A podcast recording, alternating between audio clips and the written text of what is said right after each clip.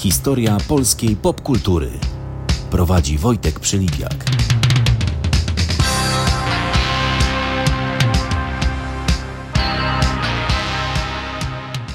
Dzień dobry, cześć. E, Nazywam się Wojtek Przylipiak, a to jest trzecia część historii polskiej popkultury.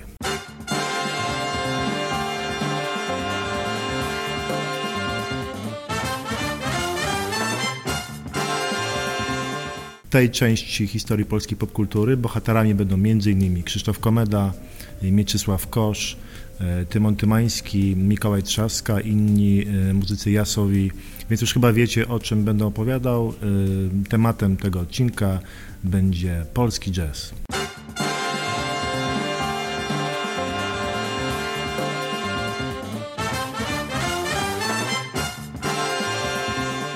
Tak jak w poprzednich częściach, w tle usłys- usłyszycie wspaniałą polską muzykę z wydawnictwa Gad Records. Tutaj wielkie podziękowania ponownie. Będzie m.in. zespół Nowi Singers, y, to połowa lat 70., Jerzy Milian, też połowa lat 70., Zygmunt Wichary, to już trochę wcześniejsza dekada, 50., 60., no i taka ciekawy album Polish Jazz Quartet meets Studio M2, Studio M2 w polskim radiu. E, Wyjątkowe też jest okoliczności tło, miejsce, w którym się e, znajduje.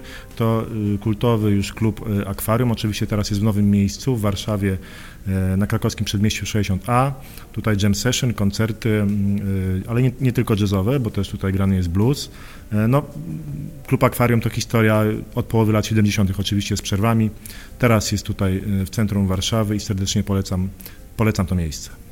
Jeśli mówimy o polskiej szkole jazzu, to oczywiście przede wszystkim kojarzą się e, takie nazwiska jak Komeda czy Trzaskowski, czy później Stańko, Kurylewicz i lata 50., 60., i kilka dekad później, ale warto pamiętać o tym, że w Polsce grano jazz już przed wojną, oczywiście taki bardziej do tańca swingujący, tutaj chociażby mm, orkiestry Henryka Warsa czy Jerzego Peter, Petersburskiego, no ale tak, e, okres powojenny, oczywiście ten od połowy lat 50., bo do 50 tak naprawdę 56 roku w zasadzie jazz był muzyką y, zakazaną. Zresztą y, władza nazywała y, muzykę, muzykę jazzową muzyką wul, wulgarno-erotyczną y, i w zasadzie nie grano tego jazzu. Y, ten okres dla- dlatego jest nazywany jazzem katakumbowym, czyli takim schowanym. Oczywiście były zespoły, były, byli muzycy, ale oficjalnie nie mogli grać, więc grywali gdzieś po domach, mieli problemy z miejscami, ale też na przykład z instrumentami. W książce o komedzie mm, Magdalena Grzebałkowska wspomina taką historię Jerzego Miliana, który swój pierwszy wibrafon pożyczył od mm, profesora ze szkoły w zamian za to, że remontował mu kurnik. E, Z kolei Zofia Komedowa na przykład szyła e, zespołowi e, Krzyszto- Krzysztofa Komedy ciuchy, jakieś świran, więc to była taka totalna partyzantka.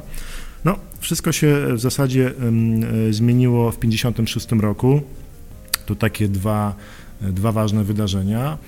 Pierwsze to powstanie magazynu Jazz, Pier, pierwszy numer magazynu Jazz wychodzi. Ja zresztą mam przy sobie dwa numery m, archiwalne z lat, z lat 70. No, kul- kultowe czasopismo e, piszące o jazzie, ale też nie tylko, o muzyce, o muzyce rozrywkowej.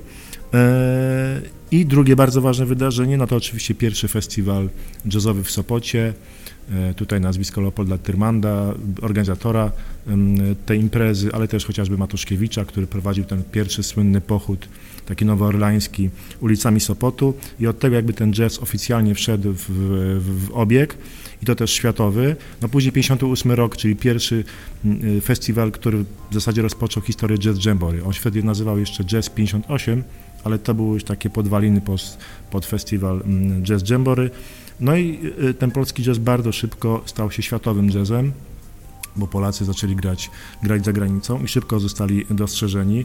Tu chociażby taki słynny propagator jazzu Willis Conover, który, e, którego Polacy słuchali ucząc się jazzu i spisywali ze słuchu nuty, a Urszula Dudziak na przykład spisywała e, wokalizy i on też mówił e, o, mm, o polskich jazzmenach, że stworzyli taką odrębną i, i wielką indywidualność, którą właśnie można nazwać polską szkołą jazzu.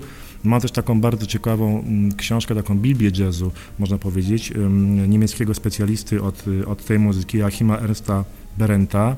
Książka nazywa się Od raga do roka wszystko o jazzie, wydana w latach 70. i tam już jest wspominany i Stańko, i Urbaniak, i Dudziak, i Zbigniew Seifert, doskonały skrzypek, i Muniak, więc już są to nazwiska w historii światowego jazzu. Jest podkreślana też właśnie ta indywidualność i ta, i ta wyjątkowa wrażliwość jazzmenów. I połowa lat 50., czyli właśnie pierwszy festiwal w Sopocie, no to już koncerty komedy, już koncerty Ptaszyna Wróblewskiego. Jeśli mówimy o komedzie, to trzeba wspomnieć oczywiście o jego, o jego kontaktach z kinem, muzyce, muzyce filmowej, ale też jeśli mówimy o tych protoplastach polskiego jazzu, czy najważniejszych postaciach, to na pewno na takim moim ulubionym polskim jazzmenem, przedstawicielem Polskiej Szkoły Jazzu tej przed laty jest Mieczysław Kosz, no, tragicznie zmarły w wieku 29 lat, mm, ale o nim już bliżej opowie, myślę, bardzo ciekawie nasz gość, e, dziennikarz Rafa Pawłowski, który zresztą miał okazję zagrać niewielką rolę w filmie Macieja Pieprzycy o koszu w zeszłym roku. Można powiedzieć, że y, ostatnio dzięki filmowi Macieja Pieprzycy i Kar Legenda Mietka Kosza mamy troszeczkę renesans y, tytułowej postaci niewidomego e, pianisty, jednego z najsłynniejszych polskich pianistów jazzowych, e, określanego takim mianem e, właśnie, jakby to powiedzieć, bardzo li lirycznego, takiego że tak powiem, wnikającego głęboko w duszę słuchacza.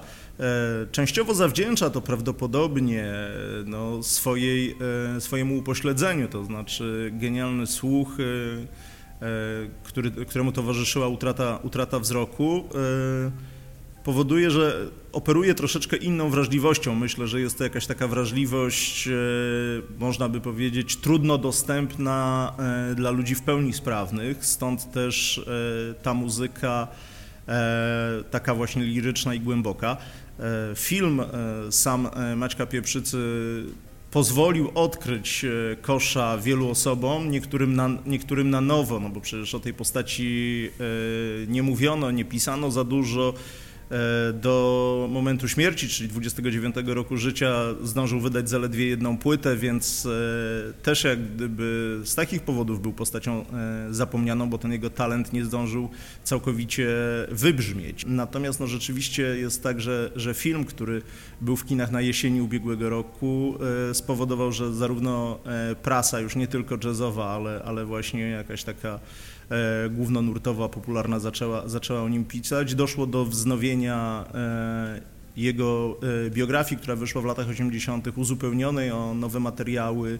E, także to też jest e, taka rzecz, która pozwala, pozwala jak gdyby zgłębić tę postać już po obejrzeniu filmu na przykład. No i wyszły też, wyszło wznowienie jego płyty z serii Polish Jazz, wyszła płyta wydana z nagraniami z polskiego radia. E, wiem, że tych nagrań w polskim radiu jest jeszcze dużo więcej, na razie nieopublikowanych, bo e, gdzieś tam w, archi w archiwach one się znajdują, można je znaleźć, zresztą właśnie wymienione we wspomnianej przeze mnie książce, e, tylko smutek jest piękny. E, tam jest cała lista, to jest ponad 50 utworów nagranych e, w archiwach Polskiego Radia, natomiast e, na razie, na razie wyszła tylko jedna, jedna płyta z kilkunastoma nagraniami. Miejmy nadzieję, że, że za tym pójdą jakieś następne wydawnictwa.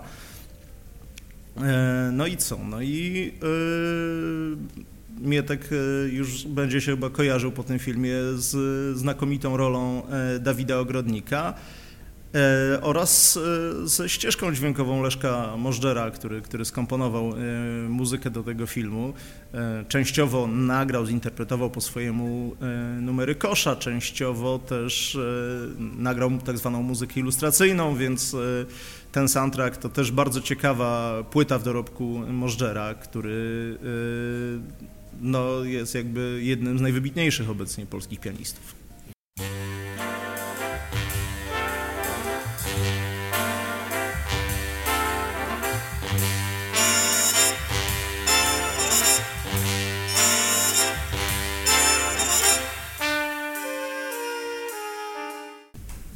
Rafał opowiadał o Mietku Koszu. Ja mam w ręku e, no, tą kultową już płytę, wydaną w serii, w serii Polish Jazz Mieczysława Kosza, jedyną w zasadzie wydaną za jego życia.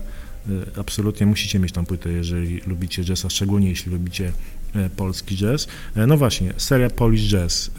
Myślę, że znają ją nie tylko polscy fani, polscy fani jazzu. Od połowy lat 60. pojawiają się płyty z tym e, znakiem. E, ukazało się już ich ponad 80. Ona ukazywała się do 89 roku, później było trochę przerwy. Kilka lat temu na szczęście ta, ta seria powróciła i ukazują się już płyty młodych jazzmenów, jak Kuby Więcka, czy troszeczkę starszego Krzysztofa Herdzina, więc cały czas ta seria Polish Jazz y, żyje i bardzo dobrze, ale kiedyś jak rozmawiałem z redaktorem, z wieloletnim redaktorem naczelnym y, Jazz Forum, panem Pawłem Brodowskim, to on mi powiedział ciekawą rzecz, że w latach 60. tak naprawdę ta seria rozpoczęła się od y, Andrzeja Kurylewicza, od jego kwintetu. Mimo, że ta płyta jeszcze nie ma na sobie znaczka Polish Jazz, ja też mamy tutaj, płyta nazywa się Go Right, E, to jest taki protoplasta serii Polish Jazz, no dlatego, że mm, mm, właśnie koncerty Kurylewicza na zachodzie w połowie lat 60. spowodowały zainteresowanie polskim jazzem i zaczęto wtedy mówić o polskiej szkole, szkole jazzowej. Dlatego też polskie nagrania wpadły na genialny pomysł, żeby, żeby ten jazz wydawać w serii. Ukazało się tutaj mnóstwo fantastycznych płyt, e, mam kilka, kilka ze sobą. Warto też przy okazji zwrócić y, uwagę na okładkę, na okładki tak naprawdę większości tych płyt, bo to są wybitni twórcy. Marek Karewicz, fantastyczny już nieżyjący fotograf, też już nieżyjący Rosław Szajbo, który na przykład zaprojektował kultową okładkę y, Astigmatic Krzysztofa Komedy. Y, ale w tej serii wychodziły płyty praktycznie wszystkich polskich najwybitniejszych jazzmenów, od Tomasza Stańki właśnie przez Komedę Kurylewicza, no aż na szczęście do dziś. Chociaż trzeba pamiętać, że to nie, nie, jedyna polska taka seria bardzo ważna dla jazzu, bo chociażby jeszcze była seria Paul Jazz, którą wydawało Polskie Stowarzyszenie Jazzowe. I taka mniejsza, ale też wartościowa, e, skupiająca się bardziej na muzyce źródeł, seria Musica e, Antica Polonica, co, co jest bardzo ważne, wiele z um, utworów E, kompozycji, które znalazły się w serii Polish Jazz, wykorzystano w, w, polskim kinie, z którym jazz kolaboruje od wielu, wielu lat i na szczęście kolaboruje znowu, ale tutaj znowu oddajmy e, głos lepszemu specjaliście mm, ode mnie, czyli Rafałowi Pawłowskiemu, który powie o jazzie w polskim kinie. Jest pewnym fenomenem, że mm, e, polska szkoła jazzu cała, cała ta scena jazzowa polska lat 60., 70. E, narodziła się w łódzkiej szkole filmowej, bo e, tam, e, że tak powiem, na kanwie właśnie ruchu studenckiego łódzkiej szkoły filmowej, tam pojawiły się pierwsze zespoły jazzowe. Oczywiście równolegle ten jazz gdzieś tam funkcjonował i w Warszawie, i w Krakowie, i na Wybrzeżu, ale ta, ta, rola, jaką e, odegrał zespół Melomanii, właśnie stworzony przez e, studentów Łódzkiej Szkoły Filmowej, można powiedzieć, że ma charakter założycielski. Witold Adamek, Duduś Matuszkiewicz i ich koledzy, którzy, którzy stworzyli zespół Melomanii, że tak powiem, rozdawali karty na polskiej scenie jazzowej przełomu lat 50., 60. i byli jednymi z tych, od których się zaczęło. E, grali w Warszawie, w Krakowie. E, tam się przecinały ścieżki e, takich osób jak Andrzej Trzaskowski, który gdzieś tam z nimi też zagrał kilka koncertów, jak Krzysztof Komeda, który gdzieś tam zaczął orbitować wokół tej e, filmówki, zaprzyjaźnił się z Romanem Polańskim i przecież e, komponował muzykę do jego pierwszych etiud. Także ten jazz jest z polskim kinem związany od tamtych czasów i z mniejszym lub większym wpływem gdzieś tam cały czas funkcjonuje. W ostatnich latach mamy mamy, można powiedzieć, e, nawrót do tej tradycji jazzowej, e, bo mm, ugruntowana pozycja chociażby Mikołaja Trzaski jako kompozytora filmowego, filmów Wojtka Smarzowskiego, ale nie tylko, bo zrobił muzykę też do kilku zagranicznych produkcji, e, greckich, estońskich, więc jest już w tej kwestii muzykiem, kompozytorem światowego formatu. E, Leszek Możdżer, który od czasu do czasu coś dla kina komponuje, bo to nie tylko przecież Ikar Legenda Mietka Kosza, ale wcześniej chociażby e, film o Witkacym e, i kilka kilka, też innych produkcji. No to, to są te przykłady naj, najświeższe, ale jak się e, cofniemy, no to gdzieś tam, gdzieś tam ten e, jazz zawsze był przecież. Tomek Stańko e, był aktywnym kompozytorem muzyki jazzowej, filmowej w latach 90., ale też wcześniej, jeżeli się, cofnie, jeżeli się jeszcze cofniemy, no to wspominany już Duduś Matuszkiewicz, który komponował muzykę do polskich seriali, Stawka Większa niż Życie, to chociażby jego muzyka Mamy muzykę e, bardzo znaną Henryka Kuźniaka do, do Wabanku, to też są jazzowe rytmy, e, także, także e, gdzieś, tam, gdzieś tam cały czas ten, ten jazz funkcjonuje. Przypomnijmy sobie zespół Miłość, który przecież stworzył muzykę do kultowego w niektórych kręgach filmu Sztos. Także, yy, także jest tak, że ten, ten jazz e, jest obecny, teraz jest obecny trochę bardziej, bo, yy, no bo właśnie filmowcy zaczęli się trochę jazzem interesować i wzięli ten jazz przed kamerę, o czym już wspominaliśmy przy Ikarze, ale warto wspomnieć też, że w przygotowaniach, w zapowiedziach jest film o komedzie fabularny.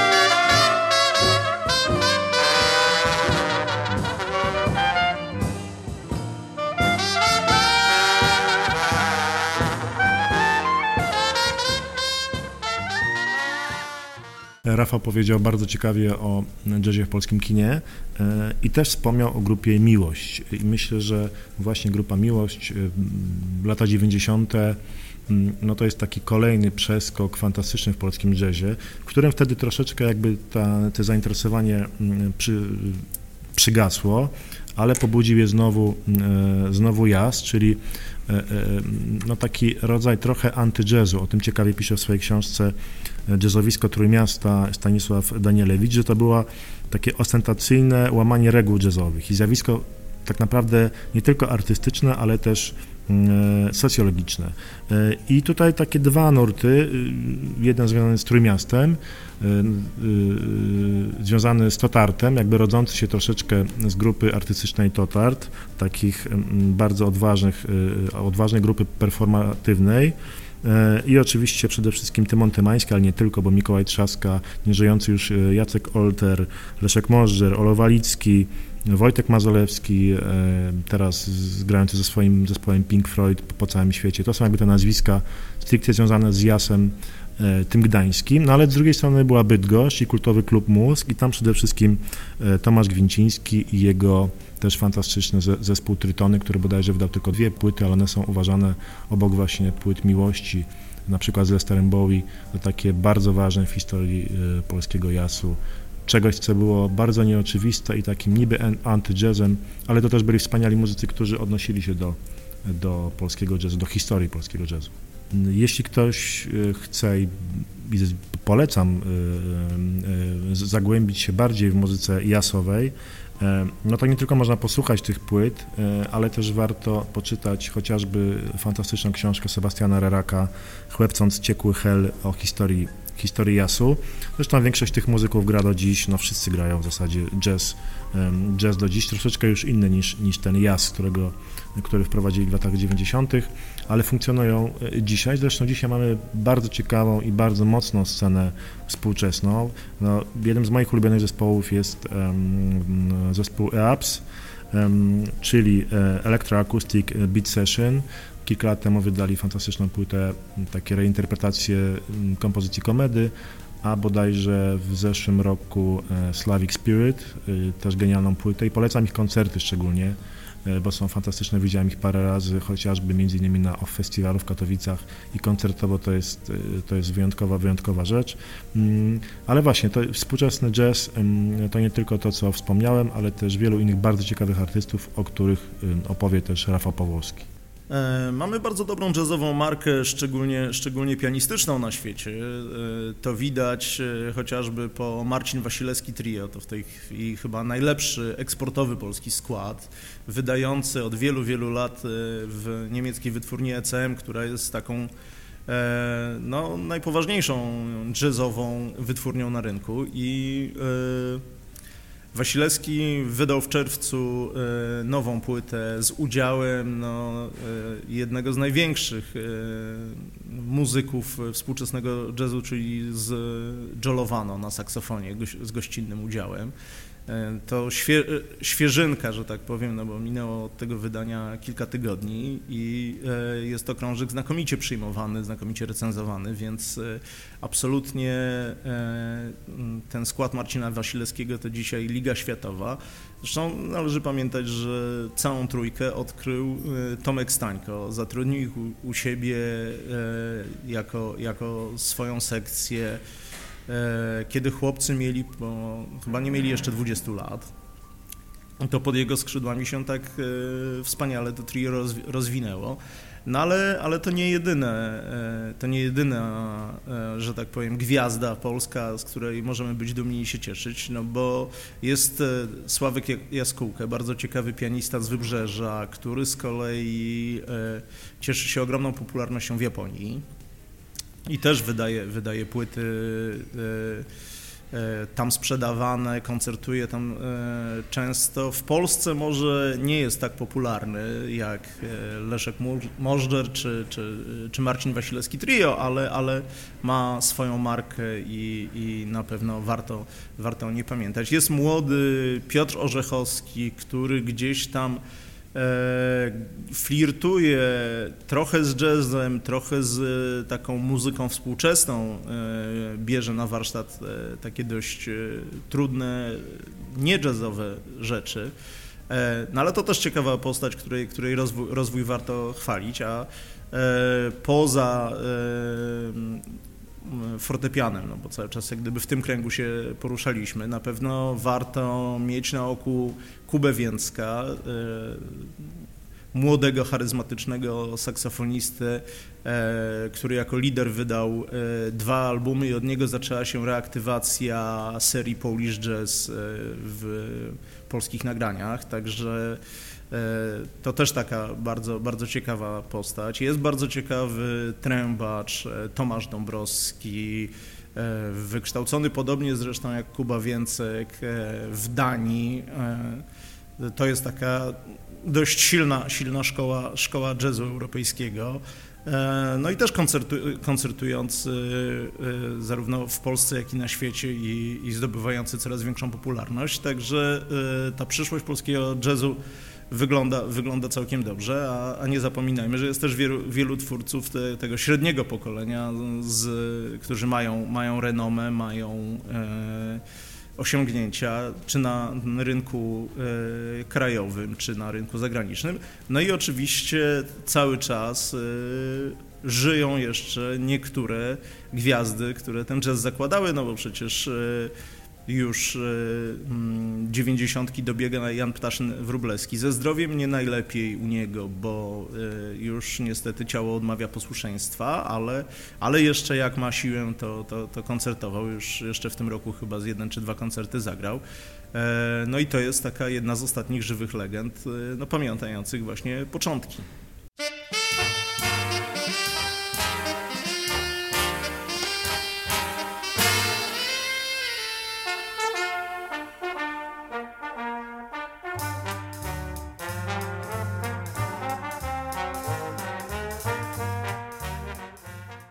Oczywiście, tak jak zawsze mówię przy końcu każdego z odcinków o historii polskiej popkultury, no też ten nie wyczerpuje tematu. Mam nadzieję, że zgłębicie go trochę bardziej, przede wszystkim słuchając muzyki, e, ale też czytając parę tych pozycji książkowych, o których wspomniałem.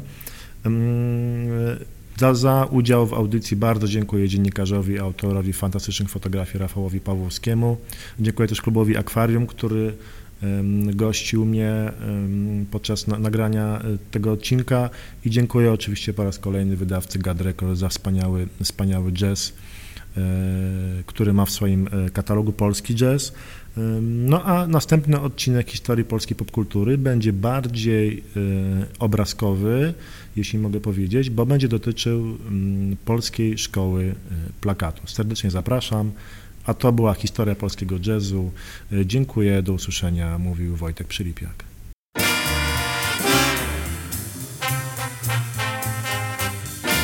Historia polskiej popkultury. Była to audycja Wojtka Przylipiaka.